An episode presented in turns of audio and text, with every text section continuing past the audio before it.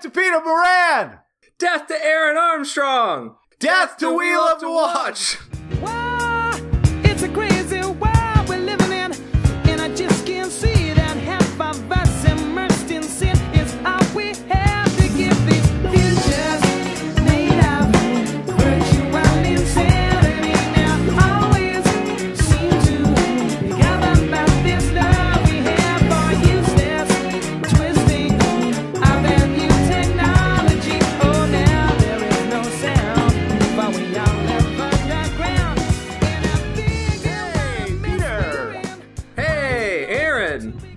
Death to you.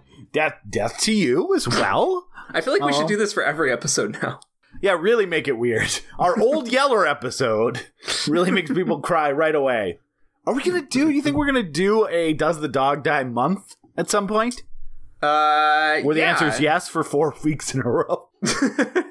we'll prematurely uninvite both of our wives to it.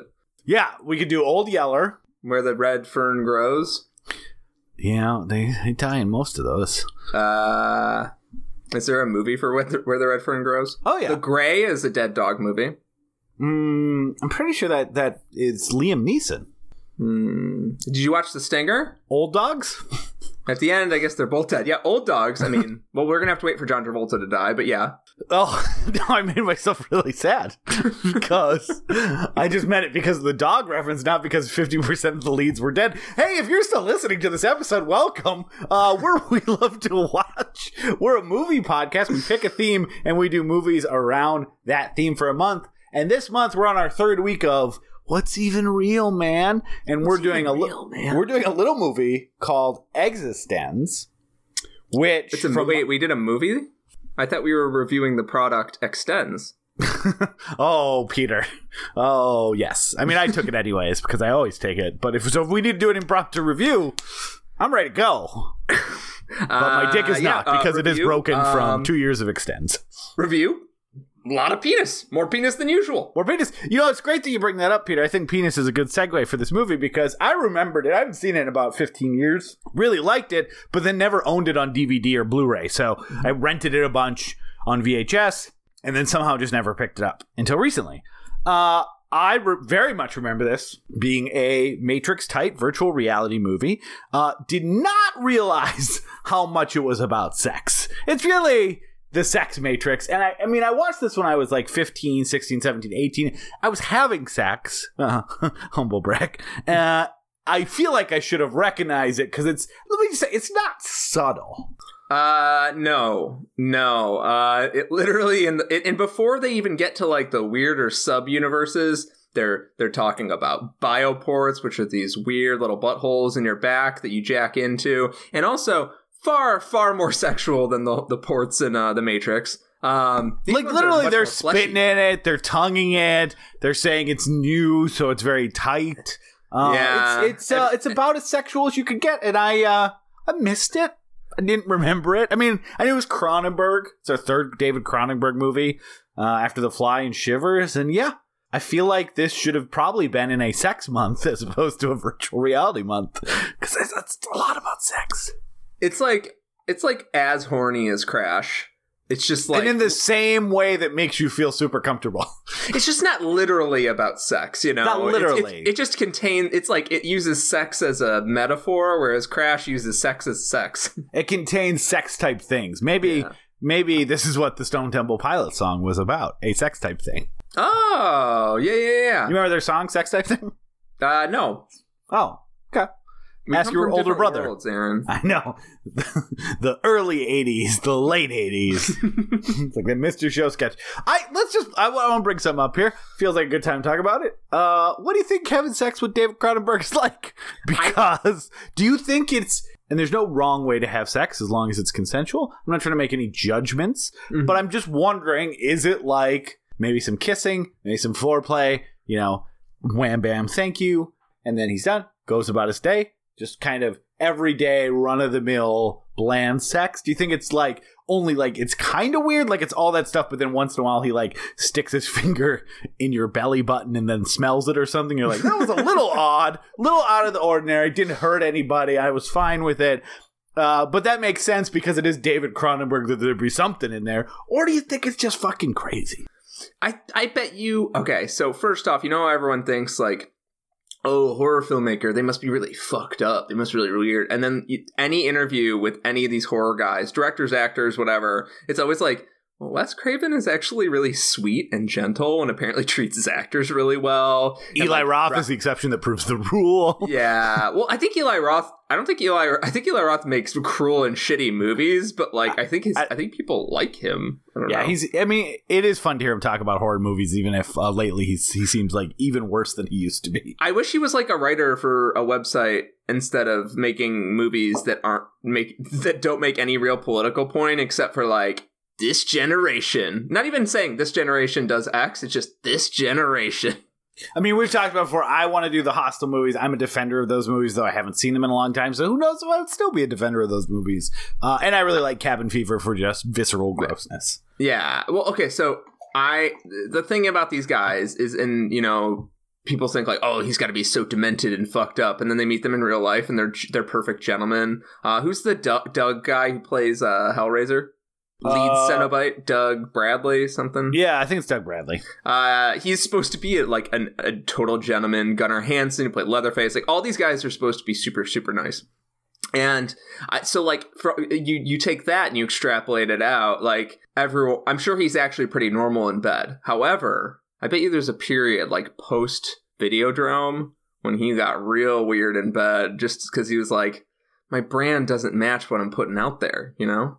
And we're using normal as like vanilla or Neapolitan. Yes, heteronormative, boring, missionary Typical- style sex. Yeah. Uh, it- it's yeah. I don't know. It, it's one of those things too where you could also see it the other side, like he just like wants sex to be done because he doesn't like it.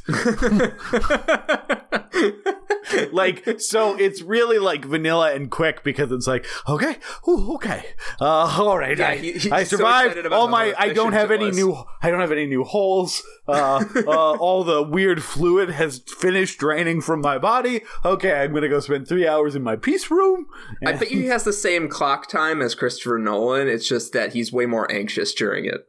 Yeah, and I I recently uh, purchased Crash because uh guest Carrie Nelson had rewatched it, and I hadn't I hadn't seen it since high school, but I've kind of always said it's one of my top five Cronenberg because I I liked it so much. Or I saw it in college, not high school. Um, and uh, but I've been meaning to rewatch it.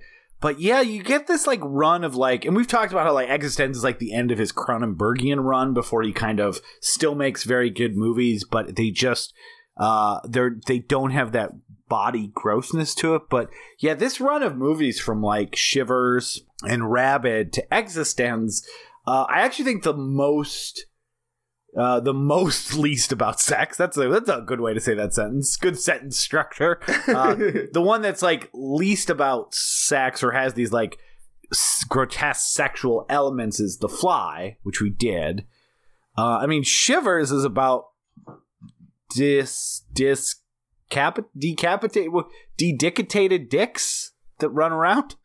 So I mean, that one's sexual, and Rabid is about someone who is rapidly having sex with someone. and starring Marilyn Chambers, who is an Yep. adult film actor. So The Brood is like the after the the horrors of the aftermath of sex. yeah, the Uh, brood is like the brood is like, hey, you're having fun with your wife, having sex, all that stuff. After Yeah. the divorce, everything turns to monsters. Look at all these sex monsters you made.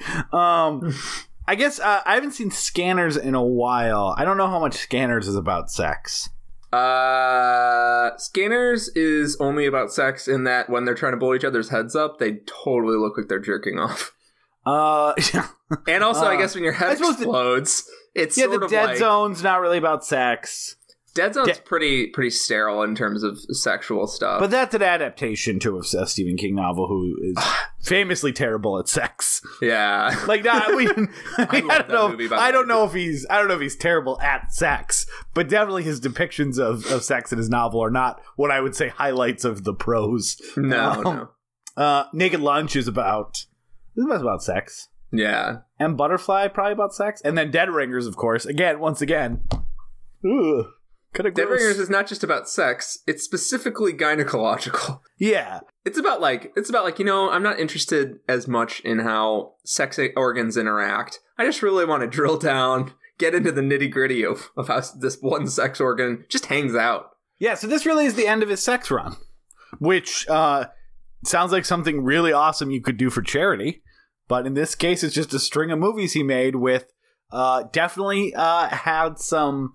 Uh, again, I don't know if it was just something that he found interesting to depict. I think with Cronenberg, the thing is, is that he is kind of fascinated by, and we talked about this on Shiver, is like our bodies and the way they work. And one of the, from a alien looking down at us, one of the strangest things our bodies do is like our our sexual parts and the way they fit together and the other, you know, all that kind of stuff. This just sounds like I am now Cronenbergian uncomfortable about talking about sex, but like from from that, you know, that that alien viewpoint, it is like our bodies are kind of these weird, gross things that kind of do these gross things together.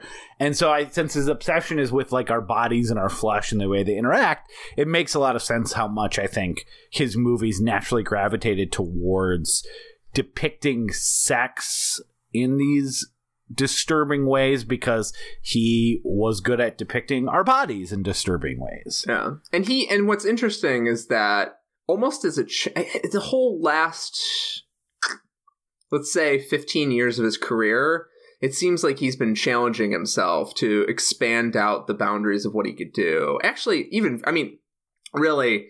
Uh, M Butterfly feels like where this his, the the most recent string of movies is, is continuing from, but let's just say the last fifteen years, ever since History of Violence, because like History Or of Violence Spider. has has a sex scene in it that people like count as like one of their favorite sex scenes. The scene where Viggo Mortensen On the stairs. is giving giving oral sex on the staircase. Yeah. Like people love that thing. And it's like a very erotic, very sensual, very direct sex scene that's not fucked up. It's not it's not versed in any sort of abusive relationship. Um like you know, there's because there's a lot of sex in a dangerous method, but it is in a what one could argue an unhealthy relationship. So like he, it feels like he was expanding out his boundaries and everyone just wants him to return to you know, return to, to the to the brood, return to return to this this is a sickening freaks, and he's like, I make respectable movies now. And then you see Maps to Maps the Stars, which is like the trashiest movie. I love Maps to the Stars. Uh, That's the last movie he made. Uh, I have not seen A Dangerous Method, Spider, or Cosmopolis. Uh, but not not because I've been avoiding it, just because one of these days I got to get around to them. But I, you know, I love History of Violence, I love Eastern Promises, and I love Maps to the Stars, and I like.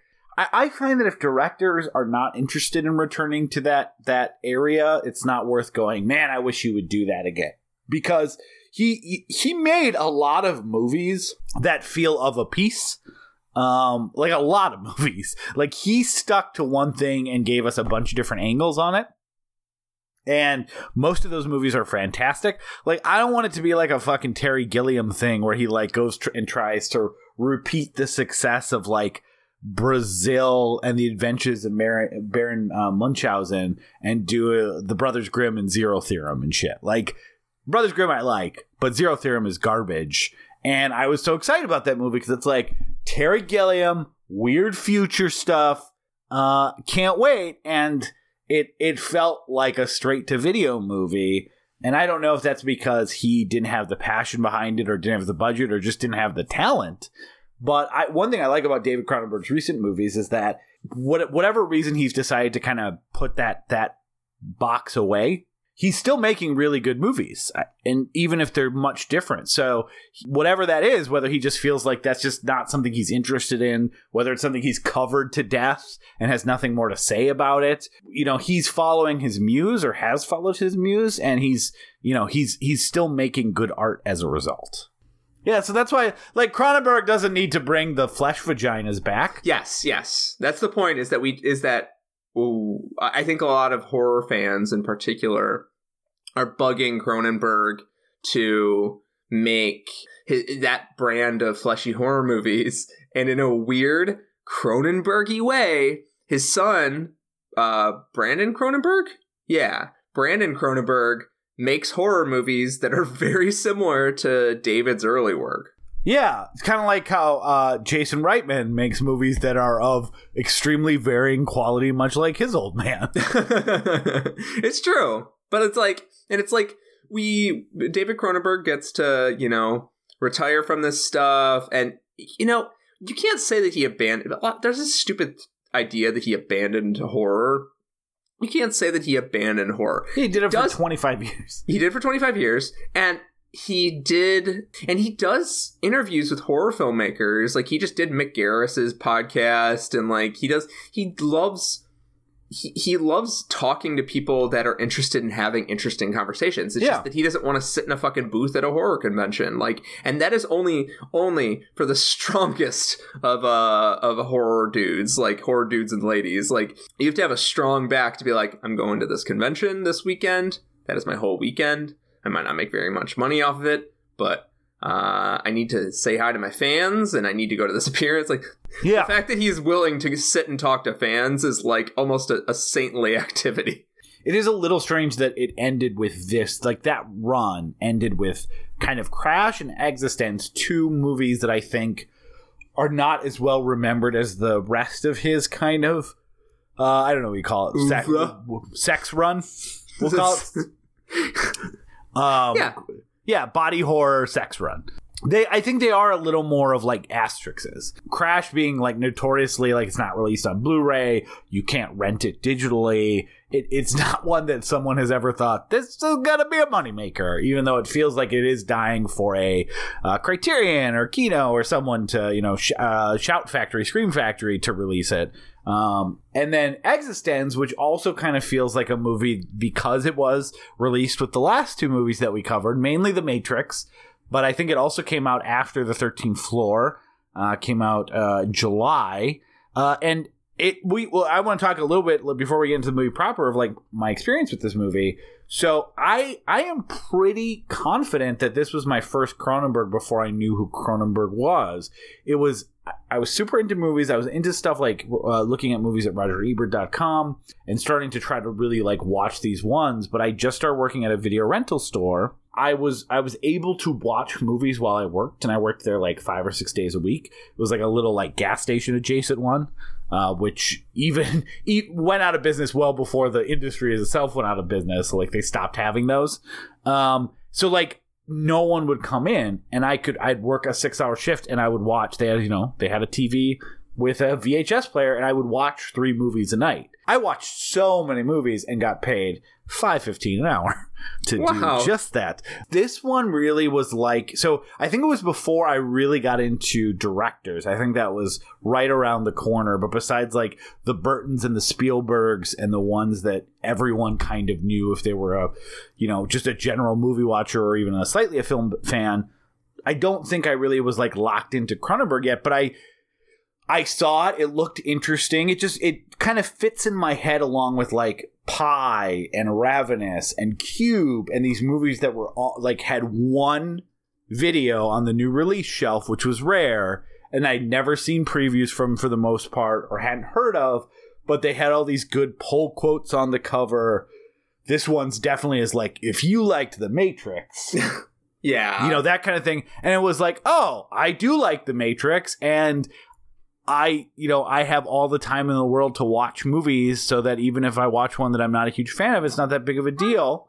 So yeah it, this really was just a video store discovery for me which were always the best things like to find. Just like oh this amazing movie i've never heard of no one's talking about it. And that's why i became evangelical about it. Like you need to see this. Like this is an awesome virtual reality thing uh, and it had a lot of weirdness to it. And then obviously, like I definitely saw The Fly and Videodrome and Naked Lunch within the next year or two, and became you know Cronenberg was one of my was one of my first directors that like I was like this is one of my guys. Like this is one of my people. Like his movies are amazing and weird and different. And if anything what's strange about revisiting this for the first time in so many years is that it's actually like pretty reserved for a Cronenberg movie it has a lot of odd stuff and there's a, a huge sexual component which i didn't get but there's a lot of plot machinations that could have just existed in any uh 13th floor matrix type movie without the cronenbergian like touch and I really like those elements. I also don't think the I, I think the gore is gross as well, but the and the, the the sexual moments, the sexual sort of body stuff is gross. But I don't think it's like top tier, throw you off your game. Yeah. Holy shit, what am I looking at? The way parts of the Brood or Videodrome are. Yeah, or Naked Lunch or Crash. Like this, this is just like it's almost like he had some leftover parts sitting around. He's Yeah. like, well, this is the last time I'm going to do this. Let's take a few of these ideas off the shelf and, and toss them in there. And it doesn't mean that they feel like added on. It just, it's, it, it almost is like a perfect get someone into Cronenberg movie. Uh, it, it- besides like the obvious ones like The Fly, because it is like, it's got a, it definitely has a, a sheen of, uh, his body horror elements and his that kind of like oddness like why are these pods life forms and they're made from these other organs and stuff like that but they are touches to f- to forgive the pun flesh out the world as opposed to like the main focus of the movie i think Yeah, I agree. It's it's world building over a mechanism which drives the themes, which is a little different than yeah previous movies, and and not to say that there isn't gross shit in this movie, but like they're super gross shit in this Cronenberg, we're used to Cronenberg taking gorehounds that are immune to everything and making them squirm. There's stuff in there is stuff in Videodrome that to this day is like every time I watch it I'm like and I'm pr- pretty desensitized to this stuff. yeah Um but that but there's there's stuff he can do. He can do shit with with the sound effects and the the the, the visuals that just like are, are unmatched. Like he's not going for the same effect that everyone else is going for, which is just like let's get lots of blood and lots of tentacles in there. He's like, I want you to feel the texture of this disgusting thing. yeah it's visceral in a in in a human way and like in an inhuman's not the right word uh, visceral in like an unnatural like almost like dare i say lovecraftian way where it's like i don't quite understand what i'm seeing and it's gross i i think this movie has that moment where they're like kind of uh doing the surgery on the game pod where it is just like a bunch of organs and flesh and tendons and ligaments, but not in a way that like makes any sort of fleshy structure that you've seen, but yet it's like contains all the parts. So like you're watching something that is like seems to make sense in the world. It's not just a pile of like discarded body parts, but it also and it's gross and visceral and pulsating and alive, but it's also unnatural that like your mind is looking at things that shouldn't be connected being connected. And so it gives you that sense of like I don't like what I'm looking at. Yeah, yeah. It's uh there the, he he still had a talent for making you uncomfortable in at that you can't quite put a finger on. And I think the the one thing that separates Cronenberg from all other filmmakers and yet connects his uh, early movies to even his late movies. Is that sort of uncanniness in the performances and the music and the way scenes are timed and the weirdness of it all. That uncanniness is is really potent here and you can feel it really potently and and it and it uh it makes you feel like everything is an unreality to it which really serves a movie about simulated reality right like a- and that uncanniness is interesting compared to the gore factor because the gore factor is like you're like this weird little console. They have these weird little consoles that are like, I don't know, the- they're four. they have four tendons, and they have like a nip, a small nipple, and they they sort of um. The reason it's undescribable is because it reminds you of. It has an uncanny way of reminding you about real things about life, and yet there's an unreality to it because it's not a direct representation of something in life, right? It's not a Yeah. fake penis. It's not clearly a fake penis, but it does kind of uh, retract and extend the way a penis Yeah, does. I- like, yeah, sorry, it- contract and extend the way a penis does. Like, it's. It's like an N64 combined with a penis. But there's also vagina parts in there too. Like, Yeah. there's sort of a Well, the vagina vaginal, parts are the- la- labial or the anal of- parts are I feel like the vaginal anal parts are the the holes that they drill in people. because this is all like connectors. Like it has its like single player port, but then it has up to like eight tentacles to plug into other boxes. I'm looking at it right now, and it it has neither a male nor female quality to it. Yeah, Because it, yeah. it's kind of it's kind of the little bulbs could just as easily be nipples as they could be testicles. Yeah. Um, there's k- kind of a soft tissue thing that could be either a penis or a vagina. It's Yeah. fleshy. It, it, yeah, it's just it's it's gross as fuck, is what it is. Yeah, it does kind of look like it has like two nipples. Yeah, right. It, it- it's not, but it's not a strictly, and the way it contracts and stuff is not. It also kind of looks like a flattened penis. I don't, you know. Yeah, and that's what it's uncanny about it is that it's not a direct representation of any single sex organ. It could, it, It's got it, the it hose. sort of it's got like an umbilical cord too. Uh, yeah, it's. Uh, I, It's- I would say it's unique. and they talk about it. Uh, Jennifer Jason Lee talks about it uh, uh, as sort of like a baby.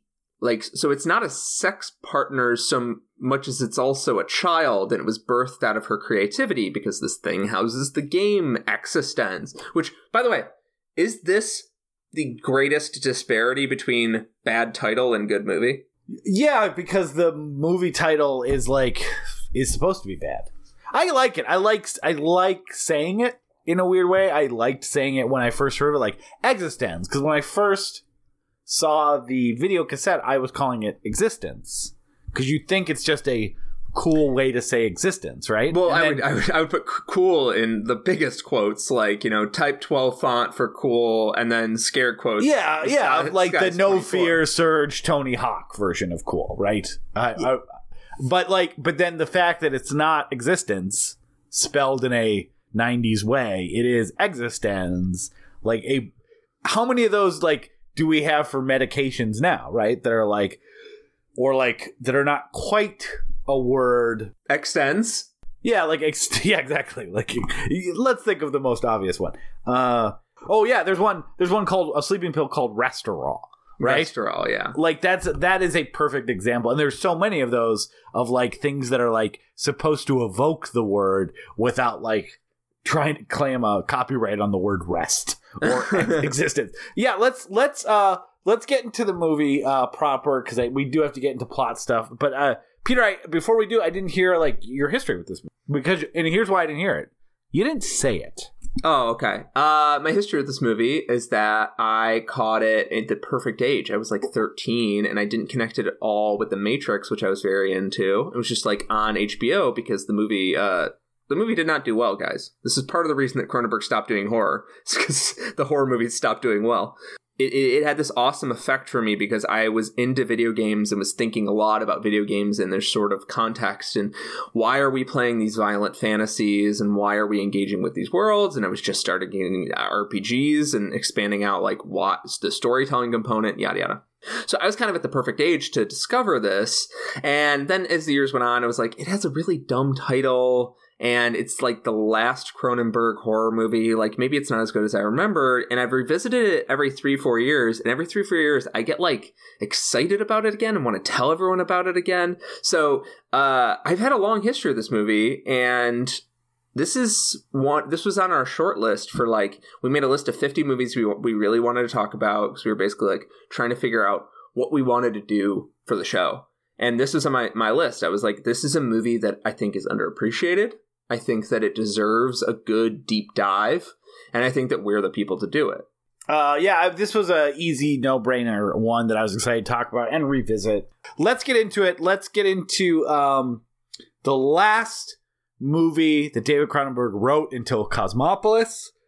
Uh, he stopped writing too after this. Yeah. Uh, and let's talk about the only movie ever inspired by David Cronenberg's nephew uh, pointing a drumstick at him at Thanksgiving and going bang bang.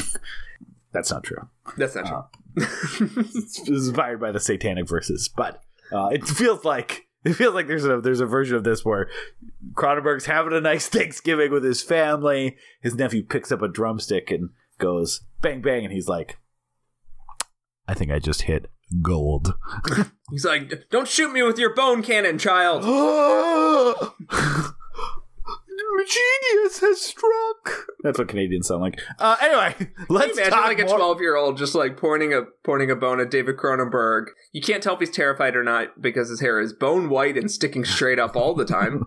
And Did the uh, assassins give and then all of a sudden, nephew? the, the little kid, little kid wiggles out a tooth because he's got a loose tooth, and then just throws it at David Cronenberg, his second cousin. And David's like, "I can't believe he'd do that. I got a movie to write." Guys, Thanksgiving's canceled. he literally like throws everyone's. he throws the turkey on the ground, smashes it like. I need to take these parts back to my laboratory where I write my stuff. I have No. a lot of diagrams and, and stuff to make. he's like, he's like, "I'm sorry for getting upset," and all of a sudden the turkey starts writhing and. Just starts wiggling and writhing. All the food on the table starts looking vaguely vaginal and phallic. P.S. I forgot to tell you, I connected my mental energy to the turkey earlier. It was so that you guys could consume me in the flesh, but instead I need to take the turkey and go back to my, my typewriter. I have some stuff to do now. Thanks, Dave! What's with your brother in law? I, I knew we shouldn't. Have, I knew we shouldn't have come back this year, as we do every year. This isn't always true, but there is a good chance that someone's brother in law is David Cronenberg. Just a weird thing to think about. that is very weird. Do you think? Uh, what what was it? The the turducken. Uh, Yeah, do you think that whenever he serves a turducken, he insists on doing it the proper way, which is to put each of them in a teleporter? I think he probably inserts them live. and then cooks them. See, uh, so what we're saying is uh, David Cronenberg, who is like totally a, uh, talks normal, uh, we're we're we're we're adding some uh, affectation to him, making him kind of a weirdo. I, I just don't know why anyone thinks I'm weird. And then he just smacks this weird turducken monster with a hammer. Yeah, the only way to meet your brother-in-law in that situation is like he's actually just around the corner at a house. He just like swings out like, "Hi, I've been here the whole time listening to the introduction. May I sniff the sweat off your hands, please?" Love sweat because it comes from the flesh. It's like the flesh making little babies all the time. I like how the human body is like a sponge, just constantly taking in liquid and exuding it. Taking in liquid. And then the guy's already walked well away. Can you Hey, imagine if uh, your skin babies that are also called sweat got divorced from your body? Who would have custody? We're leaving. Uh, this is Dave, your brother-in-law. Why is he staring at me like that? Just, uh, just checking something. Just intensely staring at your head for no reason except to just get a visual, visual representation. hey, can you give me your hand? Can you put your hands together and then spread apart your ring finger and your middle finger? Then insert the crack of that into my crack. And then look inside. yeah, yeah, David, it looks like a vagina. Yes, yes, it does. Did I just see you swat a fly? Huh. Didn't know my sister married a murderer. you don't know that if that fi- fly went through a teleporter device with a human being. How much human DNA is on your hands right now? he just starts jerking off on their. Could we make a new you and insert insert it rectally into the old you? Or as I call normal sex? oh. I really don't want to kink shame David Cronenberg. Though. I don't want to kink shame him. Uh, I also feel like we could do this for literally the next three hours because he's got a lot of examples we could pull from. But instead, let's focus up. Peter, do you want to talk more about eXistenZ? yeah, let's talk about Extenze.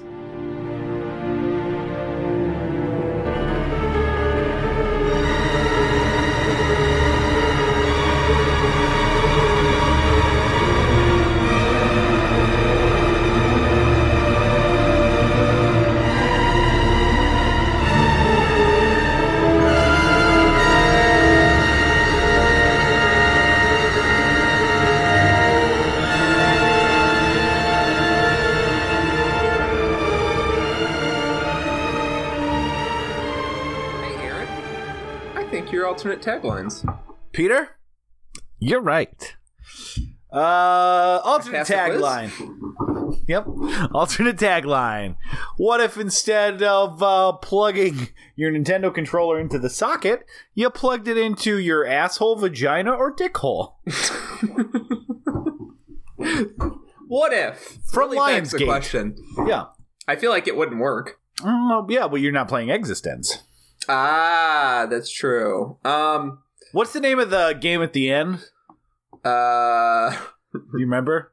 I tried to look it up. Realismo. um, uh, so do I? Do you want me to do a little recap, Rooney, of this? Old Do a little recap of Rooney, yeah. Uh, I don't need to tell you this, but feel free to interrupt me uh, if I get anything wrong. So we Great. begin. That felt, do you want to talk about that for a little bit? yeah, the, the movie is similar to an Inception or No, I meant that passive aggressive insult at me. I'm just kidding. it's similar to like an Inception or any sort of con man movie where there are multiple layers of reality and you're viewing one and you know you might have some hunches that you're not viewing you know the topmost layer of reality uh but you uh, you kind of have to just follow the story as it goes so Well, and that's the end of it too, right? Like the did we reach the final layer? Yeah. That's yeah. Spoiler alert for eight seconds from or eighty seconds from now. But the end of the movie is someone going, going. Wait, are we still in the game? Um. So this is about this is a movie about a game designer, uh, and some what what Geller, um, Angela Allegra. Alleg- Allegra Geller, who is uh, has has a like li- literal cult following, and they're doing a sort of um, focus group testing kind of thing. Um, it, I'm guessing invite only at this church. And uh, there's a guy checking, uh, you know, people at the door for guns and weapons and recording devices and yada yada. Mostly recording devices. Uh, named Ted Pikul. That's Jude Law. And uh, basically, Christopher Eccleston is walking us through what the movie is, and the movie is about eXistenZ, which is this game that uh, Geller has worked up. A game that Geller has worked up that she spent years on, and it's all stored within this game pod. And they're doing a sort of demonstration of the game. The game works better with multiple users, and so a bunch of people get loaded into the game. This gets interrupted when an assassin pulls a bone gun out of his pod and tries to murder Geller. That assassin gets murdered, but she insists on getting out of there with Ted Pikul and that she can't trust anyone. Why she trusts him? I guessing she just thinks he's an idiot. Uh, and she uh, she takes him on the road, and they go on a series of episodic sort of delving deeper into the layers of existence. Uh, first, they have to do is they have to get a um, get Ted a uh, bioport, which is similar to the jacking in thing from the Matrix. You need a port directly into your brain, your spine, whatever. In this case, it happens to be lower spine, uh, and they need to go get that. The guy that gives it to them is actually trying to assassinate Geller for a bounty, and uh, gives Ted a fucked up pod or p- fucked up bioport, which almost kills her pod. And then the rest of the movie is them trying to fix this pod, make sure eXistenZ survives as well as uh, Geller survives. They go they go into the game and they go on a series Well, of adventures. First, first they go to their company, her Yes. company. Well, they go to they go to someone who's like a like it sounds like he's like a, a- an independent engineer. But no, I thought Ian Holm works at his works at her company. Like that's why she's like, "We're safe. We're going to basically my company." Ian Holm's like, "What did you do to our like?" So I think that like that, even though it looks like a fucking chateau, Yeah, uh, it, I think it's if they're not at her company, Ian Holm works at her company. yeah, yeah, yeah. And he offers to fix up her game pod, and uh, it's a it's a surgical operation. This thing is made of flesh and bone, and uh, he more or less does it. They find out that they find out this is so hard to talk about. They find So out then that they, finally plug into it. they they finally plug into it and they go into the they go into this world about these trout farmers these guys that mine these these uh amphibious uh creatures to make game pods and they they learn about the struggle between the realists and the something the gamists, they don't really have a word for them. Yeah and it's essentially Well, actually, they're- let's. Uh, sorry, I'm doing one of my famous interruptions. um, but uh, it's actually worth noting, I think, when they first go into the game, they go to a hub world with different games, where then they pick another game and then insert that game into themselves. they go to a Steam or an Epic Game Store, Yeah, or a and they pick- PlayStation Network store.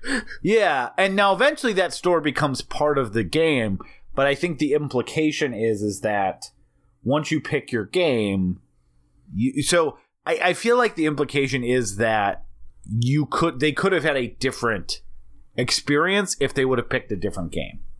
Yes, there is, and uh, there's a game script that they have to follow to progress the game forward, and the movie is very much about uh, making it to the next stage. So they're sort of feeling pushed along to perform activities that don't necessarily feel natural to them, but they uh, they feel like, well, I have to I have to give into this or I have to, you know, just accept that the game is going to take me over and sort of autopilot me for a little bit and uh, so the game can get us to the next section, which is Yeah. weirdly like a video game cutscene where you're like, "Oh, my character is now making decisions without me. Okay, I guess that's fine." Um, well, I also, you know what else? As long as you mentioned that, it also reminded me like one of the one of the things of this movie is that like if they start talking about the game or something that's not plot driven, the the NPC characters, the game characters, just stare off into space until you start interacting with them again. Which reminds me so much of like all the dumb videos that people create of them like like taking off their clothes or like doing weird humping motions to these NPCs that don't react because it's like it's not part of what the character in the game would do. It's the player just fucking around. Um, and then when you go back, they don't like respond to you until you like reinitiate whatever dialogue tree that you need to initiate. But yeah, so anyways, getting back to it, we yeah, so the there's a conflict going on uh, between that's essentially mirroring the conflict on the surface world, which is that there are people that uh, believe that this sort of uh, video game universe is evil, and then there are people that uh, engage with it. I mean, I guess it's not really like an ideological struggle in the sense that like they're having a iconoclast versus whatever struggle. They're having a they're having a struggle where there's like terrorists attacking the the business status quo. It seems like almost everyone when when Ted says he doesn't have a bioport, uh Allegra like shames him. And it's not just that she, he works at a gaming company, it's that he's like she's like you can get them done at a mall now. So it seems like the It's like an ear piercing, yeah. yeah, they they. The, it seems like the terrorists are fighting a status quo, so I guess it makes sense that there wouldn't be a name for, you know, you wouldn't call you like for instance. Let's talk about our present, not to not to assign any value stuff to, it, but let's talk about our present political situation where people talk about like socialists versus. They don't say socialists versus capitalists. They just say No. socialists versus Socialism is bad. people. Yeah. Yeah. They say socialism versus whatever. And it doesn't matter what you think about any of that, but it's, it's just the idea that like the status quo doesn't need a name sometimes. I do Um, feel like there might be a, after there might be settle that, something. I feel like there might be something, but whatever it is, is it's not too. Um, Yeah. so it's not sticking with me. so there's this conflict also going down and as they delve deeper into the game, the game starts to introduce this theme of disease and death and sickness as they they, you know, jump around in more narratives. And they both get out of the game, they think, And Jude And- Law's uh, port is infected because Ian Holm was a traitor. Yeah, that's the only plot movement I don't like in this movie is that they do the infected port thing twice. I like it because it's a different type. One's the electrocution. Um, I, I don't know. I we can talk about it. I I think it's fine because it's almost like a game like I don't know. Let's let's get past it. We'll, we'll, yeah. we'll circle back. Anyways, it happens twice. Essentially, the port the, the thing gets fucked up twice. And uh how do they get back into the game? So then they go confront Ian Holm, and Ian Holm's like, I'm not actually with the realists. I'm with a competing game company and I killed your game box but took all the code out during the surgery. So I have all the data. If you want to quit the current game company you work for and come work for me, I you'll have you'll have your pod back. But then also you better make a decision quick because the the terrorists, the realists are attacking this compound. And then she's like she kills him and meanwhile Jude Law is like this still feels like a game. And then and then that's when Jude Law reveals himself. Yeah. uh, So Yeah, so Jude Jude Law reveals himself that he is actually uh, working with the realists. Why didn't have a game report, and he was supposed to get close to Allegra Cole so that he could destroy her. And she's like, "Fuck you! I knew that the whole time. Of course, that's who you were. Why do you think I wanted you close to me? Because I wanted information. That's why I wanted to port with you because then I could find out like because people's psyche affects the game world." Which is Mhm. why like you, the disease is in there which is why there's we find out later there's like this anti-gaming streak in the game.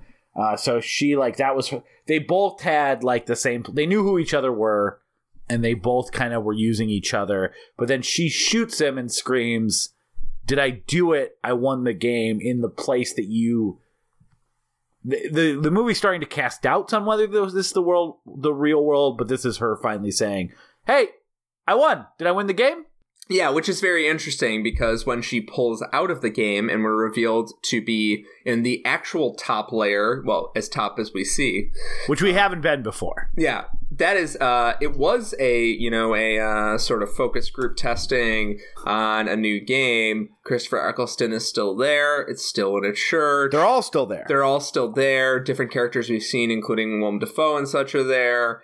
But the um, the, the the the dynamic has changed, and you suddenly realize that the, the, the what you were seeing before. it- It's not just that they threw one last twist at you; it's that they were using the reality, a version of the reality that they were in, to mask you going down a level. You were always within the thing, and your idea that we can retreat back to this surface level is uh th- this this surface level that we began the movie with that Ted Pikul and Allegra Geller work for this gaming company yada yada. That is reality. That is Not reality. that's that's not reality. That's uh that's another version of of the fake reality. And now we're on an even more top layer and we realize that uh Jude Law and uh, Jennifer Jason Leigh are terrorists with the realist movement, and they assassinate people. the actual game designers. the actual game designers and they start shooting people in this church um, and they have normal guns they don't have bone guns which i think helps imply that it's in this might be the top layer Well, and know. their and their game machines are no longer these organic Cronenbergian creatures. They just look like heavily advanced VR game systems. yeah it's essentially like a spine that goes on the top of the head Yeah. um, and then you take it off you put it on yada yada it's very similar to the device in strange things strange days strange days fuck you stranger things i, I love stranger things but like but fuck you. come on You're an inanimate object. Yeah, uh, just a light fuck you, just a friendly, just a. These are friendly. How do you do? How do you do? How do you do? Go fuck yourself. They basically point their guns at a character and say, Well, the character says. and the character says, "Wait, are we still in the game?" Yeah, tell me the truth. Yeah. Are we still in the game? And you don't know. Like you've you've basically been at that point in four layers with the top layer you see at the end, but otherwise you've been in three layers because you were in what you thought was the real world, which was actually the not eXistenZ. Let's say layer B. you're in layer B thinking that it was the main layer, and then eventually they get to layer C, which is Game um, store. which is the game store in the hub world that has crossover again into layer D, which is the game they ultimately played through the eXistenZ game port. So when you do get up for air, and it's the whole idea is that like so here's where I think it gets a little bit interesting from the like whether they're in a game or not. And it's not it's it's it's an inception thing. Like it is it is not supposed to be answered. It is a fun you don't know it's real. It's again, there's not a mystery I think to figure out. But I mean, you think it's it's you can move the pieces around, you can play with it, you can maybe like solve for one side, but it is not a puzzle box where No. you can come out with an objective answer, and that's the entire point. That's another weird thing about the movie is that that that even even at the weirdest level, David Cronenberg, even at the weirdest part of the the movie, the lowest rate. it doesn't it never gets into the apple uh yeah the d layer e layer whatever. The apple design aesthetic never penetrates this movie. It's never about gloss. It's never about sheen Eh, that that vision of the future was just basically copying Steve Jobs' marketing. And what you what you realize when you're watching a movie like this that like was made in a non-Apple ecosystem that was specifically skirting that is Yeah. that is that you're like the future might look more rustic. It might look more, you know, uh, nuts and bolts. It might look more um, tactile. It might not look like this shiny, uh, untouchable thing. It might look like something we can actually grab onto because maybe the technology is so alienating. Maybe the device has to be inviting in some way, like yada yada. Sorry, go, Yeah. go on. But I was just saying, like, that's something cool about the design aesthetic and even the costumes in the movie. They're not wearing glossy, glossy vinyl costumes. They're wearing like wool and grays and browns and like they look cool, but they they just look like they look like New Yorkers in 2019. I don't. They don't. Look, yeah, and some of that is almost implied by like, yeah, once you get a gaming system to this level, like, th- what else are people doing? Like, they work to support their gaming habits, but like the idea of creating stops existing in the real world and exists more in the game world, which is kind of Willem Dafoe's thing, right? Like, yeah, I'm a gas station attendant, but when I play Allegra's games, I am a god creating my own worlds. So I do this so I can keep buying the new games and in a way that has given me satisfaction. Now that character doesn't actually exist. That is someone playing a character in the game, which adds a whole other other layer to this discussion. But I still think I think the twist notwithstanding, I think some of the themes and the idea of gaming as or even just technology that like becomes your whole life uh, as something that Cronenberg's concerned about makes a lot of sense. Cronenberg's whole thing, besides you know fleshy stuff, is like a concern about like technology. And like and even you know even Dead Ringers is like has has those amazing moments with all of the different gynecological tools, which is like the the technology as like a horror. And even if it's not like advanced technology and of course videodrome is like you know you know this is almost a update uh, of videodrome f- from a thematic sense which is like tv's going to become this thing that gets stranger and stranger and weirder and weirder because people are need to keep pushing the limits of like daily entertainment and even though And can I jump in there real quick? Yeah, yeah. Willem Dafoe says, "I'm only a gas station attendant on the most pathetic level of reality." exactly And, and this is when you believe that they're on the you know A level, but they're really on the B level. Um, he's basically saying like, "I'm not a gas st- gas station attendant. Like, yeah, it pays the bills, but." I'm I, I you know I'm this guy. I'm in my virtual reality self. That's my reality. yeah Sorry, go on. No, no, that's you're you're 100% right. And uh and and that's important for some of the other stuff that I think I think in some ways this movie is a little prophetic and I want to get into that in a sec.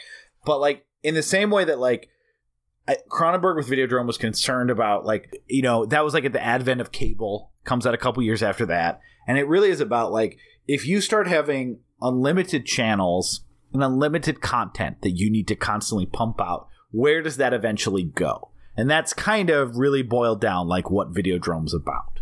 Or, or at least the jumping off point for the the plot. In in that movie it goes to these like fucked up videos that people can't stop watching because it's something new and different and they've seen everything else because everything's available all the time.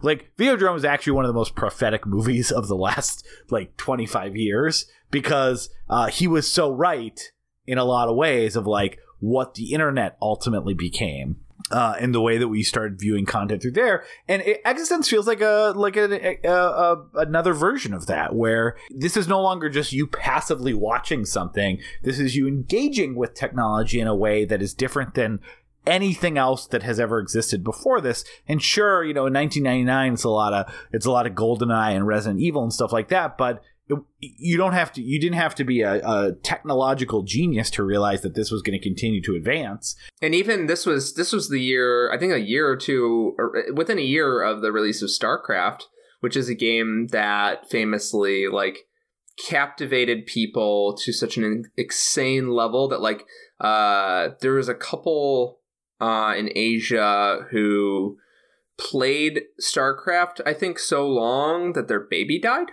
Yeah, Like or that- like uh, EverQuest, I think came out in '98. yeah, and they called it Evercrack. Yeah, because you just would play it nonstop, and that that led to World of Warcraft just a few years later, and people still play World of Warcraft. I'm not saying that Yeah. in a pathetic way. I'm saying that like the game still exists. Like there have been people that have been living a virtual world in Warcraft for a decade. over yeah, More. over a decade. That's insane. Well, and that's more to like how many times do you hear people talk about uh like I you know, I've gone I've talked to people who are like, yeah, good luck telling my kids anything. All they do is like Fortnite, Fortnite, Fortnite, like which is in a way that was even I think, you know, e- even more addicting than it was for us as a kids because it just the the one thing about video games that existed when we were in 1999 for the most part with a couple exceptions or when we were younger was that they were limited. You could play them over and over and over again, but like the experiences themselves were limited. They followed a code. Even later on, when when San Andreas or something like that comes out, and there's hundreds of hours of content and side missions, at some point you can finish it and you'll play it again. But there's not unlimited gaming content now. There is unlimited gaming content, not just in the way they're able to deliver it digitally and the amount of games there are, but the amount of these kind of like MMOs that you can play forever and not have the same experience. I mean, you will in the sense that you're shooting people, but but uh, you know, every match is different. There isn't a computer program besides defining the, the walls of reality. And so like there is a lot more of as someone who plays video games quite a bit, I'm not and I don't and, I, and since I don't play MMOs, I don't want to be like my video games are good and these are damaging. but because I because don't we throw ours away after you know a month or whatever, and then we Yeah. move on to the next one, it doesn't make ours any more. well any more bad or good. Like I'm not Yeah. saying these things are bad or good. It's just we have advanced to the point and we're almost there when when eXistenZ came out of like I can just exist in this world forever and that can be it. And I think that is also and also you're interacting with real people, which is also a big change as opposed to just like couch co-op co-op or something like that. So you do have like a culture that has has risen up around these games with the advent, you know, with the expansion of the internet and the fact that the ga- games are played with anyone across the world because it all exists in this virtual space and this unlimited experience. Like the idea is that there is a damaging culture behind that that occurs, and even though that damaging culture of like this weird civil war between realists and imagineers or whatever, uh, we got our own different damaging culture of like that is uh, even more bizarrely sprung off from the marketing of games in the 90s where they stopped caring about women who played video games and only targeted it to men. And then when they expanded it again there's like this huge contingent of men uh, who grew up with the with Nintendo and Sega being something that was specifically targeted to them it was a guy thing Yeah, boy was- stuff. it was boy stuff and so now as it's like when they when they when game companies and everyone else went like oh shit is it dumb that we're excluding half of the world in our entire marketing Considering efforts women were still playing those games, Yeah. right? Like women were still playing the games. It's just that they uh, they were they were not as recognized as part of the market. And you're like, well, they're buying the fucking thing. Maybe they would buy more of the thing if you actually even nodded at them.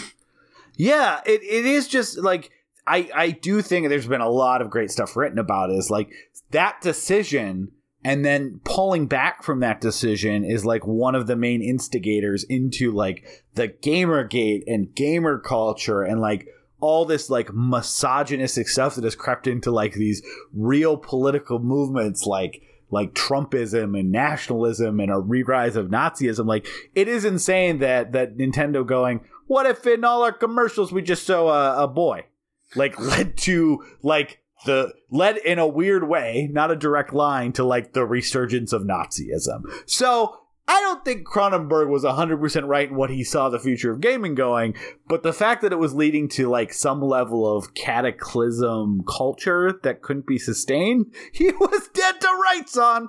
Yeah, and it's and it's and even more interesting because it doesn't align directly one to one with any modern political paradigm. No. Like like they literally call the uh uh the you know the realists like oh they're waging your fatwa against you but like other Yeah. than that the movie is not the movie is not making fun of islam the movie is No. not doing anything like that it's literally just saying like th- there is a there is a religious movement moving against you and that religious movement can be aligned with any sort of any sort of cult movement, any sort of larger religious movement. Uh, it can be aligned with Catholicism or Christianity because they're in a church sitting in a circle, almost as uh, Yeah. Almost as a Last Supper or a twelve step program, like people sitting around uh, bonding on equal level. But there's you know the game designer in the middle, like it's the Last Supper. Uh, but also they call it a fatwa, so it's almost like the the concept of you know d- declaring something against God. Um, Yeah. Well, and the most unrealistic part of that is that a one of the guys that has the little part that um that dies early didn't throw his controller on the ground and leave, and that they all the other guys there were cool with a woman being the lead character. like those are the two most unrealistic parts in our current culture of like what we saw. Uh yeah, that's that's uh that was I was thinking about that how like weirdly enough the the violent cultists in this are uh preferable uh over uh modern gamergate assholes. Yeah, it, it is just crazy. Like, man, Cronenberg, you know, I, I know we talk a lot about like these visionary directors, and like in both Videodrome and eXistenZ, it's it's not that he was able to like predict what was going to happen in specifics or even in the example, but he was able to see like this is going to be a problem Yeah. in a, in a weird way. Like, and so in Videodrome, it's again, never ending content is eventually going to be a problem.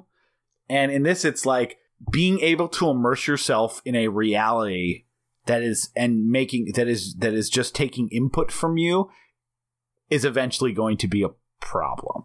It's different than the other sort of art things that have come up because you're not passively interacting with it.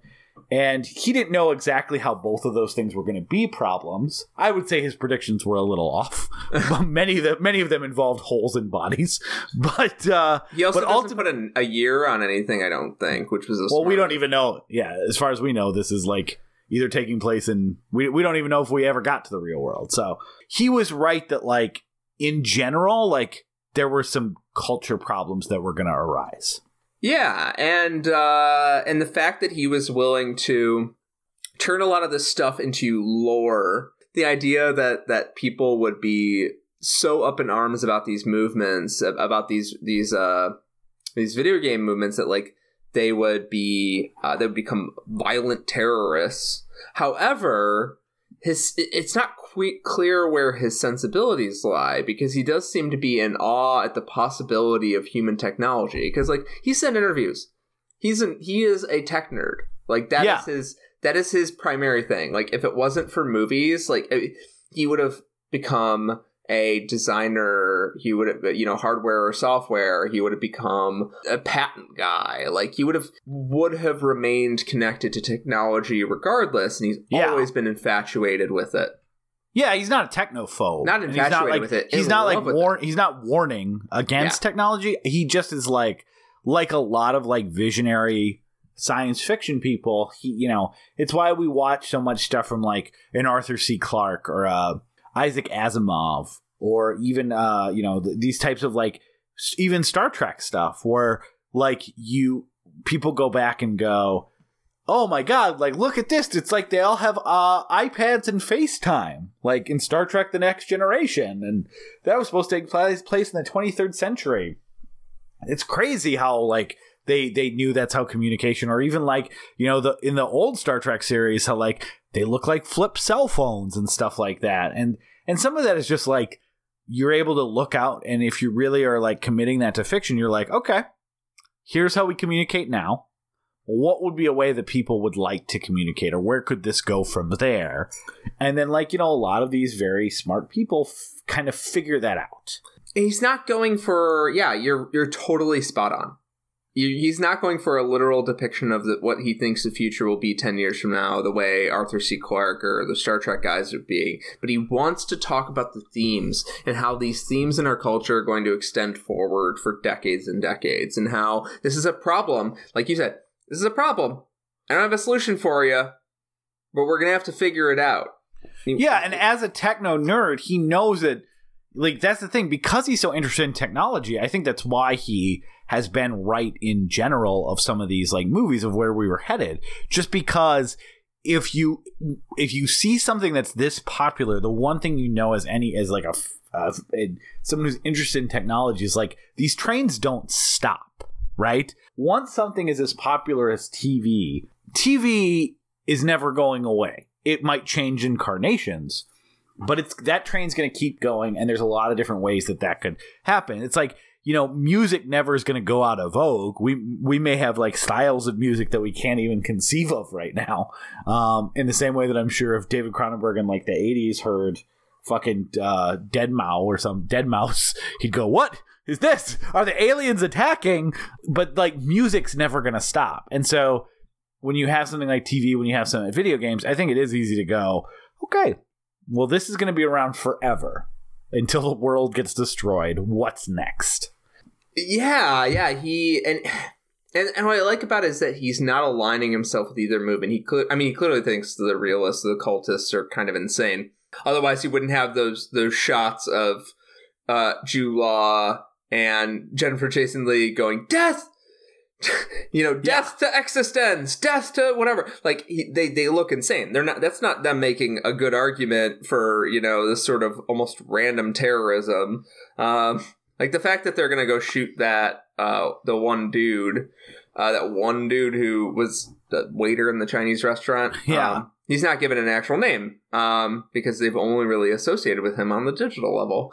Uh eh, the fact that they're about to go shoot that guy, it seems like it's just like random violence. Like he's clearly not associating himself with either movement, but he's saying like there will be a overcorrection from these Yeah. movements. And and I love that he's like he he does seem seduced by it. Like but in a way that he's like clinging to he's clinging to his rationale at the same time. Like there's this moment where Jude Law comes out of the game well, what you know, one layer of the game. He goes up a level, let's say, um, and he says, uh, "Real life feels completely unreal, uh, Yep. safe, boring.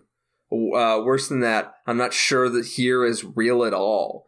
And that that sort of uh, uncanniness that I talked about earlier, that feeds through the whole movie, that uncanniness is is clearly I think Cronenberg speaking. He's like, people are going to be seduced by this technology. I am seduced by this technology. Like, Well, and that's the thing that happens, right? Like even for us, I I remember when I when Grand Theft Auto Three came, first came out, and I was obsessively playing it like everyone else, and I would get in my car and drive around, and you'd be like, you would you would look at things a little bit differently. You'd be like, oh, I could crash into this car, and I could get into like your mind is still like kind of not that it, you it's like not that you are confused by the reality and the fiction, but you start looking at all the cars as like things to hijack just because that's all you've been doing. And now you're seeing these things in the real world. There's so many games like puzzle games where, you know, I would obsessively look at stuff and then you start seeing blocks and you're like, Tetris, I can move that like that. And then I can arrange it. Like you just see shapes in the real world and you start thinking about it like that. So, like, that already happens with games that we're not like physically inside of. Where I guess I guess the more accurate version is where games are physically inside of us. Uh, yeah, yeah, yeah, yeah, yeah, yeah. Uh, your brain wants to be in on the fun. Uh, so it inserts black frames. So your brain is filling in the imagery. Your brain is jumping to the conclusions and sort of interpreting the information and saying this is real. And that is why VR feels so uncanny, feels so strange, feels so uncomfortable. and then you're and, and then you get used to it and then you're comfortable in it and then you take the fucking headset off and then the real world looks weird. It looks weird, and also it is the strangest thing ever. also i don't drive after i do vr I, I basically treat it like booze. Like if i did an hour of vr i don't know if i like i did i did one day like i i uh ubered home from a friend's because i'd been vring all night and i was like i last time i drove i felt kind of swervy and weird afterwards The thing that VR does amazingly is that, like, you know you're sitting on your couch because you feel your couch or you're standing on the floor. And anytime you do that thing where like you're you're aware of yourself, your consciousness is like I am sitting in my living room, but all of your senses are like I'm not in my living room. So you almost like have this like thing that you need to let go of where like I need to stop thinking I'm in my living room because everything else is telling me that I'm not. I have too much to engage with to keep telling myself over and over I'm in my living room, I'm in my living room. Yeah, some free your, free your mind and your ass will follow, so to speak. Yeah, so at some point you do unconsciously start forgetting that you're in your living room even if obviously if you stop for a second to think about it but you just because you're doing actions and and get up like any game you get obsessed with it and then so you're right by the time you're ready to take it off to go to the bathroom or because you're done playing or because someone has walked in and hit you and you haven't even known anyone's in the room because you have these headphones in and everything else like it is crazy how it's like coming out of like a holodeck. You're like oh yeah that's right. You guys have all been sitting next to me the whole time and i couldn't hear anything you guys were saying because i'm immersing myself. Like it is like coming by the time you take it off it is like coming into a different world It, it, it's disorienting because, and I think that reading about the technology that actually makes it work is really interesting because you're really reading about how how we perceive things as real. Jumping back to the the, the love the Cronenberg thing, where you insert this umbilical cord into your back, it's a sort of sexual experience. You're literally invading your body with this this game game port. You feel a connection to it. You feel close to it. And when they do have sex, they incorporate that into their lovemaking. It's the only time that lick my gamer hole was not an insult, but actually a true act of passion. it's true, and it's like so. Also, the secret is that Cronenberg is actually good at shooting sex scenes. That sex scene in like that back warehouse room is like really hot, but it's not. It, it's in the middle of this very weird, uncanny, strange movie, and like they're being driven by this like unconscious desire. So you're like, neither of them is providing consent. I don't know. Um, Well, that's that's kind of the genius of Cronenberg, right? Is like if it was just if it was uncompelling sex to watch, like filmatically, yeah, it would just be gross. The the fact of the Yeah. matter is, and that's why like what makes Crash I think so disturbing is that there is something sexy about the scenes themselves if you took out the Cronenbergian X uh, aspects, yes, and that's why it's, 100% that's why true. it's difficult to watch. That's 100% true and that's that's why he's such a good filmmaker is because he's not actually showing his hand that much. Um and uh, what I'm getting at with all the VR stuff, obviously there's a literal component to it, but like in a figurative component, VR this this GamePod thing is invading your system. VR is also sort of hacking your your brain a little bit. It's tricking your brain. It's performing a a beautiful illusion, but still an illusion on your brain. And uh, the fact that it's it's it's taking it's essentially just taking over your eyes, it's taking over your ears, and it's saying, "Hey, motherfucker, let's go on a ride," and you know, move your couch over a few feet because you're gonna need it. That sort of thing. Uh, and, and Cronenberg knows that it's seductive. He knows that, that, that this this technology is is uh, really cool and it's fun to play with, and he's not being a grumpy old man about it. He's he's Yeah. saying he's saying I understand it. I play with the same stuff. I'm engaging with you on the same level. I'm not speaking to you from an ivory tower. Literally, the only quote in the movie that feels like it's like Cronenberg speaking directly to us is when he's like. This game cost 38 million to develop, not including pre-release marketing mm-hmm. costs. and you're like, you can tell, you can tell Cronenberg is mostly just mad about how art and art and business intersect. Yeah, It's almost like he wrote that line after trying to get money for this movie.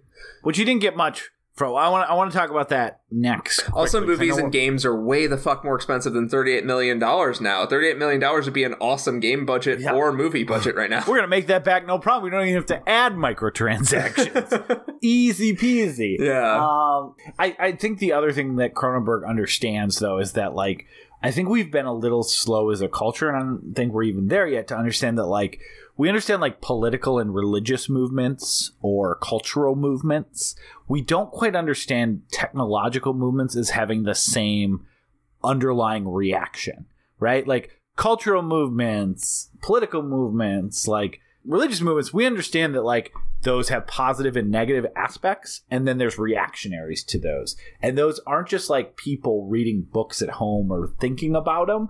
Like they tend to take to the streets, they tend to get elected. There tends to be some real world uh, cost, good or bad, by that idea existing. And one thing Cronenberg I think understands is that like these kind of things that are just as much a part of people's lives as their beliefs in any of those categories. And as such, there is pockets of extremists, there's reactionaries to the movement as a whole. And when you have like rock and roll music become a big thing, you end up with people decrying it as like the end of the world and revelation and devil's music. TV became this thing that have like how many offshoots of versions of like the parent television council and whatever William Donohue's groups are. Movies were the same thing. Like video games, even at this time, how many people were just years before this movie? Like video games now had ratings by the time this movie came up, and you know people were like, should we ban them? Should we? Because of Mortal Kombat's like like little fucking cartoon blood that would show up. Like, but I think Cronenberg understands that like these are truly like movements in the same way those other things are this this and people spend as much time with them and as such like as they become more and more prevalent as people spend more time in them like new versions of beliefs and ideas expand out of that. And i think we're, we're just seeing so much more of that today. Mostly unfortunately when it comes to games and a and an extremely negative impact on culture like most gamers or people who play video games uh because again the majority is still women and most of them are not gamer gators are not are not terrible but like the the the gaming culture so to speak as a whole that has turned into a political movement or i should just say a technological movement is almost all like the worst people that you could ever imagine yeah. uh, like and that's and so like so i think i you know when i saw this when i saw this movie i think this i think it's at the time it's supposed to be almost close to i, don't know how I, I thought of as parody but I, I thought it was like science fiction ridiculousness. The idea that there's like people saying death to realists and there's like literally people killing people so that people will stop playing video games. Like that seems absurd in 1999 now maybe not exactly that but like this feels almost too close to home. If a hundred years from now, I could see us having something called the Gamer Wars that are literal wars. Like it doesn't feel as far fetched anymore. It, it doesn't. It really doesn't because let's let's even get away from VR and a deeper sort of involving media experience. Let's get away from it. There are literally people who don't leave their house. They only talk to their families and they're only on Facebook with their families, whatever. And their version of reality is whatever they see on Fox News. And that's it. They are living within a simulated reality and i don't I'm, i don't mean this as like li- like liberal pap bullshit i mean this in the sense like we are already fighting this this sort of uh we are already fighting these sort of culture wars right now where between people who believe two different things about the same event that does have some objective truth. People will look at the same exact moment filmed on camera but because Tucker Carlson interpreted objectivism in a different way than he interpreted objective reality in a different way that anybody else with a reasonable opinion would, there are millions of people that have adopted adopted a simulated reality. And that is not people hooking themselves up to Fox News and walking around Fox News' second life set.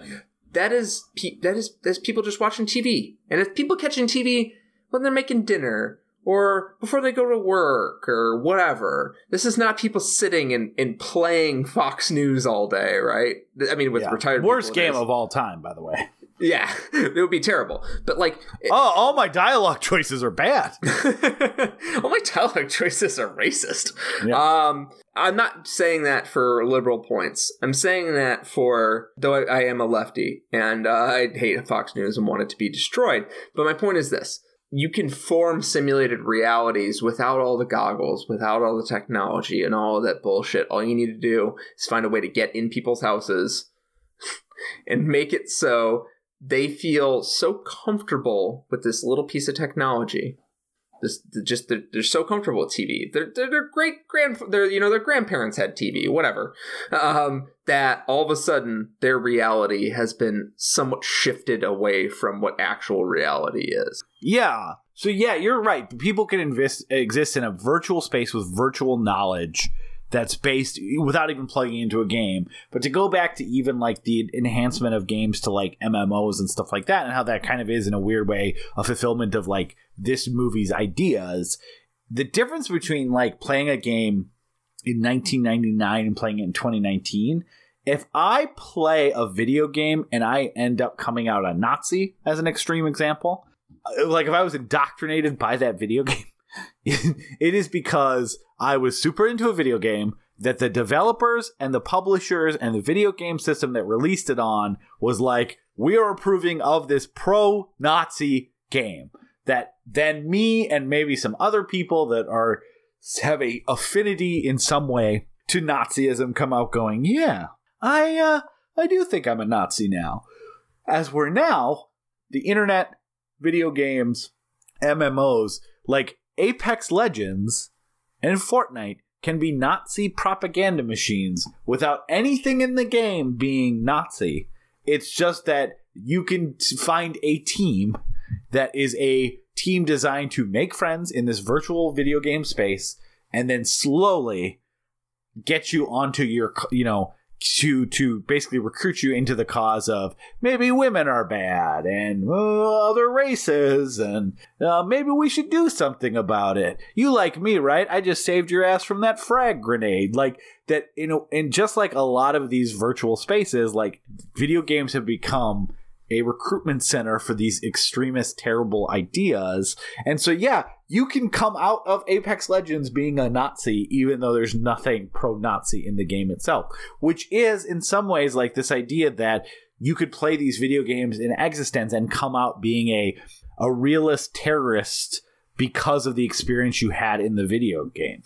And that is a that is a big stretch that Cronenberg foresaw in some way. Yes, yes. We talked a lot about the plot. And the Yeah. plot seems incredibly complicated and it is. But the fact that the fact that both of us agreed on all the specifics of the plot means that we followed the journey of the characters as they descended through the levels and they and, and it's a weird thing is that Ted It's kind of like 13th floor, right? Like it's complicated to describe. It's actually pretty straightforward besides the ending of whether it's whether they're in a game or not to actually experience. Yeah. I don't think you'd watch this movie being confused. Yeah, t- 13th Floor uh, is not a great movie, but it at least expresses its somewhat complicated plot well. eXistenZ and The Matrix are both very good movies and explain their very complicated plots very well. And a lot of eXistenZ is is uh, tell, not show.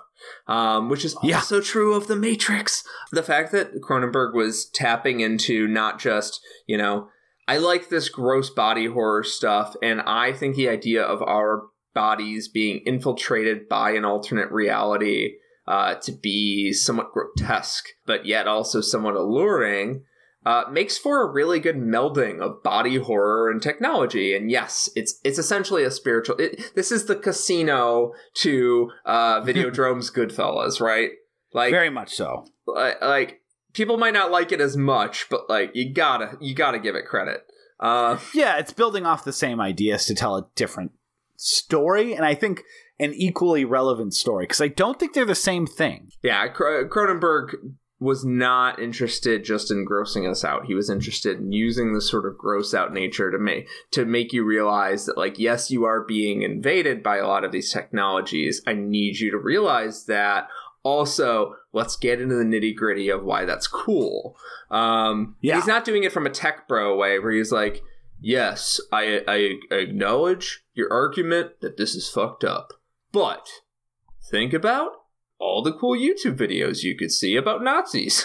Um, it's it's it's a different thing. It's him it's him acknowledging uh, he's doing a very human thing. He's acknowledging how cool this stuff is, but we also need to acknowledge the struggle going on. Can we get into all the weird, awesome shit in this movie? We've been Yeah, too I- serious for too long, Aaron. Yeah, and we're, we're actually almost done, so we should talk about some cool shit. Um, I'll leave an obvious one to you and just go down. I really like the uh, the clues that reality B is not the real world from the get go about how like stuff has like repo men type generic names, like Country gas station. country gas station. Like it is that kind of uh, oh, and, and and that's preceded by Allegra saying, "Hey, we can go get you a game report at a country gas station." Uh, and then they go to a place called Country Gas Station. Uh, and there's a few more of those like little like, oh wait a second, it's like why would you name this generic gas station uh, in a video game? And they didn't because it's a video game.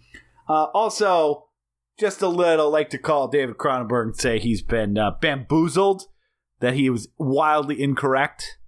Uh, at one point, Jude Law's like, "Hey, all video games can be paused," and I'm like. "Pfft, Not Dark Souls, baby. Not Dark Souls. He didn't. He did not anticipate. Thank did not you. anticipate that Dark Souls Bloodborne would eventually go no pause. it would not. It would not be one of our podcasts if we didn't somehow bring this back to the Dark Souls. Dark games. Souls. Um, so I'll leave my favorite element that I'm assuming you're going to talk about. We're gonna talk about the Chinese restaurant, right? Oh, I thought you were just going to talk about bone guns in general. Yeah. So there's, a scene. There's bone guns in this movie. Bone and teeth guns. Bone and teeth guns. They're bo- they're guns made of bones that fire a clip of teeth. They literally have teeth. They get loaded into a clip. And, and there's a lore reason for it. Essentially, they're saying like we now have scanners that will scan for you know metal guns. They'll scan for synthetic weapons, but they can't detect a gun made of bones. It'll just look like you know organic tissue. And as they delve, eh, you see more of these bone guns. Allegra gets shot with one. Jude has to dig a fucking bol- tooth out of her, which is like that shows you Cronenberg still had it. Like the shot of him, like kind of awkwardly digging with a penknife, digging out a fucking tooth out of her, uh, and then he's just like, "There's a human tooth in you," and they, it takes like almost a five count before they show the tooth in the palm.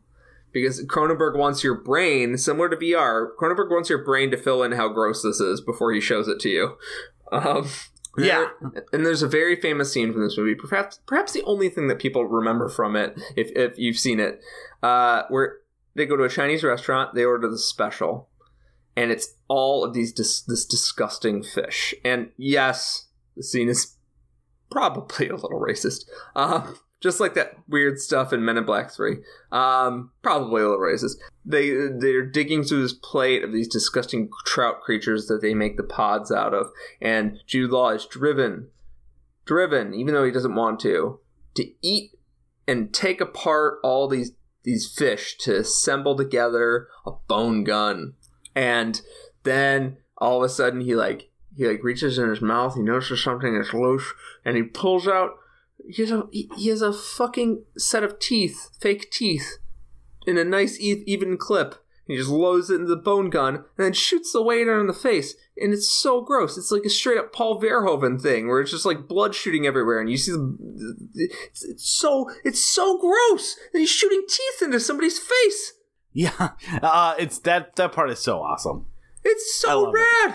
Yeah, the teeth through the ironically the teeth because it shoots him in the left part of the jaw. Yeah. It's like he's putting teeth in his teeth.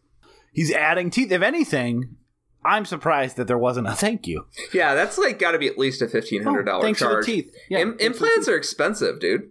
Yeah, that part rules. All this like design stuff in this movie, we talked. Excuse me, we talked a lot about the gamer pods, um, and it was great.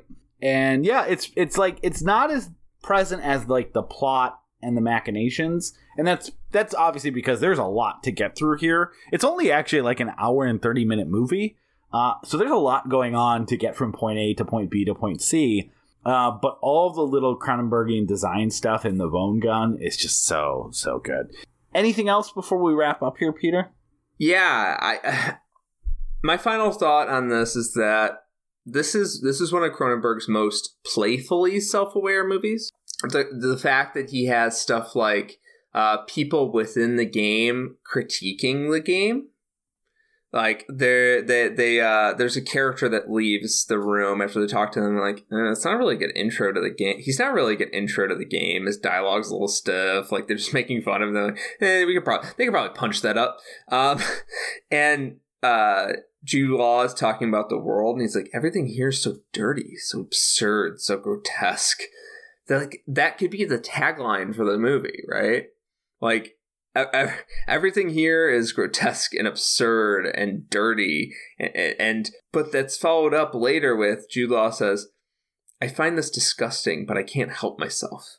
And that's what Cronenberg is to me is like he finds all of, of, these abuses of technology and people abusing each other in, the, in these relationship ways, like in you know mostly Dead Ringers and The Fly are mostly focused on relationships, not technology. But um, plenty of his other movies are focused primarily on technology.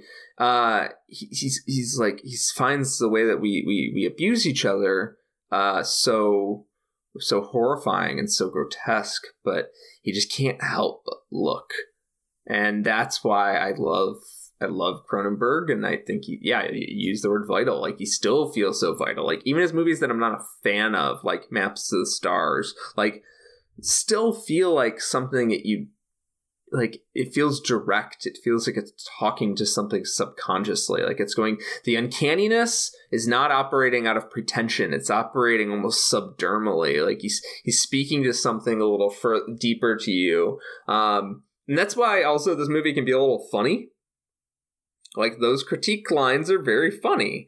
And and the way characters act weird is very funny. And the way he'll just drop lore on you is funny when he's talking about like so what did it make the pods out of? Fertilized amphibian eggs with synthetic dna this is this is cronenberg at like his, in his in a weird way his funniest and most self-aware. Because he's like yeah this is all gross as shit but like yeah you're gonna look. I'm yeah looking. i mean I mean that's almost like exemplified by how far they go in the uh the gamer pod stuff and how like again it's it's laughable that I didn't figure out what it was referencing when it is like uh oh it's so tight. Like and like licking it like it is it is crazy that I didn't see maybe I did and I just didn't remember it but like it feels like watching it, it was like this is almost Cronenberg parroting himself levels of like obvious sexual metaphors. Yeah. Um, but it, but it works it works really well. It just for some reason I was like, yeah, why did why didn't I remember any of this? Yeah, and he's super aware. He's super self aware about the technology stuff, about the sex stuff, and and, and it's just so it's so compelling. And uh, just like and he, there's a line. I'll end on this. There's a line where he says, uh, "Free will is not a very big factor in this world of ours." And then uh, she responds, just like the real world, it's just enough to make it interesting. So like, and it makes it. I mean, it's it's yeah. In some ways, it's kind of edge lordy, but in, in, when you really think about it, what she, what they're saying is like, you are not Superman. You are not Neo. You you do not bend every every molecule of your nature of your world around you. You are driven by decisions that were made for you previously your reality is already in a sense simulated. Your reality is already in a sense driven. You are already boxed in. Your decisions are already boxed in. So make the best decisions you can within the current context because that's the only free will you have. And i find that super interesting. Yeah. No, it is a really great movie, and I was so happy to revisit it. Um, it's it's one of these movies. I feel like this has been happening a lot, happening a lot with the Matrix, where the ideas being presented are so compelling that we end up talking about those and how they relate to to what we're seeing now and and and just and and all the philosophy being expressed and like the concerns and what that means for us as like literally a society human race and you know, honestly, that's like the biggest praise that you can give a science fiction movie from a certain amount of years ago.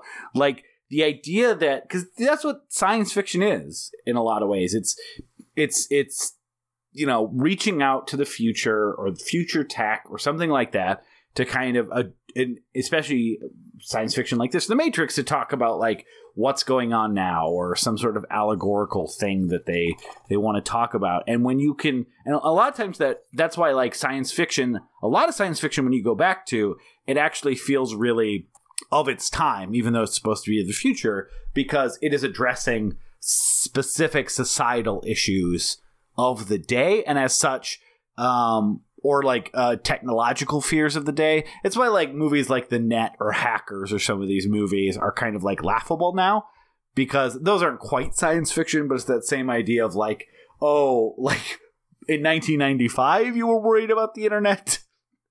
It feels stupid with the way that you've presented it. And uh, sorry, Brandon Leday, I know you love that movie, uh, but w- when you go back to like a Matrix or eXistenZ or um, a lot of these movies that that really like tapped into something bigger. Night of the Living Dead, great example, where you watch that and it feels just as uh, you know. Uh, it's sad that's the case, but it feels just as vital and relevant as ever. And you can watch these things and go like, this feels like of its time, but still applicable to me 20, 30, case of the Night of the Living Dead 60 years later. Like there there's not a better praise for like a science fiction movie. Like somehow they hit the target on the head for 1999 and 2019. Like it, it's like something that's essentially impossible to do on purpose. Like everyone wants to do that, but you know Cronenberg and, and again we said it before. Same thing with Videodrome for him. It is amazing how prescient he was uh, in how and how resonant his movies about like where we were headed would still be decades after the fact. So yeah, love this movie. Glad we got a chance to revisit it. And really taking a taking a big swerve here with our last one for the month. Uh, in both that we're we're talking about movies from not 1999, but uh, one from the the 80s, 1984, I believe, and one from 2010 because we're doing Tron and Tron Legacy. And I I don't know how much uh, I really like both these movies. I don't. I don't feel like I will be in as much philosophical land for these. No, it'll probably just be talking about cool technology stuff. But hey, we A lot cracked of Daft Punk. That's that's but that's the advantage of doing the format of the show is that we can get a lot of our our uh, heady bullshit out of the way in specific the specific themes that run through this movie. We can we can break them apart and talk about uh you know the deeper implications of of uh, alternate reality uh this week. Um, Yeah. And I'm not And saying talk we about light cycles deep, next week. Yeah. we are we are goofballs. But uh next week we can be just just goofballs. Yeah. Or just talk about light cycles or cool scenes. Uh, yeah, not to weirdly pat ourselves on the back for the format of the show, but like the reason why we quickly pivoted to 90 second recap and not having to spend any time with the plot if we don't want to is that we we hope that you know that whatever we want to talk about whatever we're like passionate about bringing to the table here uh, ends up being what we discuss. And so yeah i'm sure this will be edited down but we you know we talked about two and a half hours. And just about how like man watching this just felt like a like the like some sort of like time traveler giving us perspective on the world as it exists now and like yeah that's what i wanted to talk about and peter hopefully that's also what you wanted to talk about Uh yeah, that's exactly what I want to talk about. So uh what do we have? Uh let's we'll talk about it after. Uh, yeah well yeah we got a good plan for may but you got two movies to watch and yeah as far as we know peter this is the last episode we're recording before your bachelor weekend that we talked quite a lot about on the company of wolves episode i re-listened to that so i remembered all my bits um good bits. but yeah good bits uh we'll uh we'll see if the next time you hear us it's awkward uh, this could be the last. This could be the last episode that we don't do out of uh, necessity for already booked guests, depending on how it goes. Uh have you heard of self-fulfilling prophecies? Uh, yeah, yeah. I try to fulfill as many as possible because uh, you have to be true to yourself. So, as as they say, Yeah, that's um So yeah, uh, be- great way to end. Be true to yourself. Go fulfill some prophecies. go fulfill some self-fulfilling prophecies. Good night. Good night.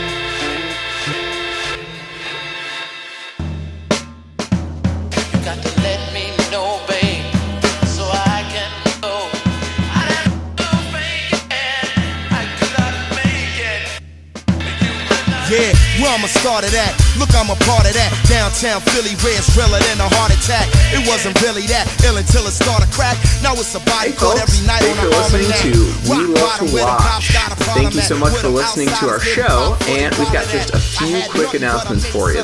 There ain't nothing in the rule book that says that we can't do some of our own plugs, baby. If you'd like to talk to us, uh, tell us we're stupid, tell us we're beautiful. The quickest way to get to us is our Facebook group, facebook.com slash we love to watch, or our website, WLTWpodcast.com. Leave us a comment, tell us we're doing a good job. Only tell us we're doing a good job. We're so sensitive. We're sensitive boys, we're soft boys. And uh, if you'd like to help other people, if you enjoy our show and want other people to be able to listen to this fine, fine program that we produce at no cost, we don't get any money for this. You guys have yet to pay us anything. We live and we breathe off of good reviews from iTunes. So if you would please go to iTunes, review our show, give us a positive rating. We would love to get more and more people involved in this show and this community. I know you hear it all the time, but it really does help.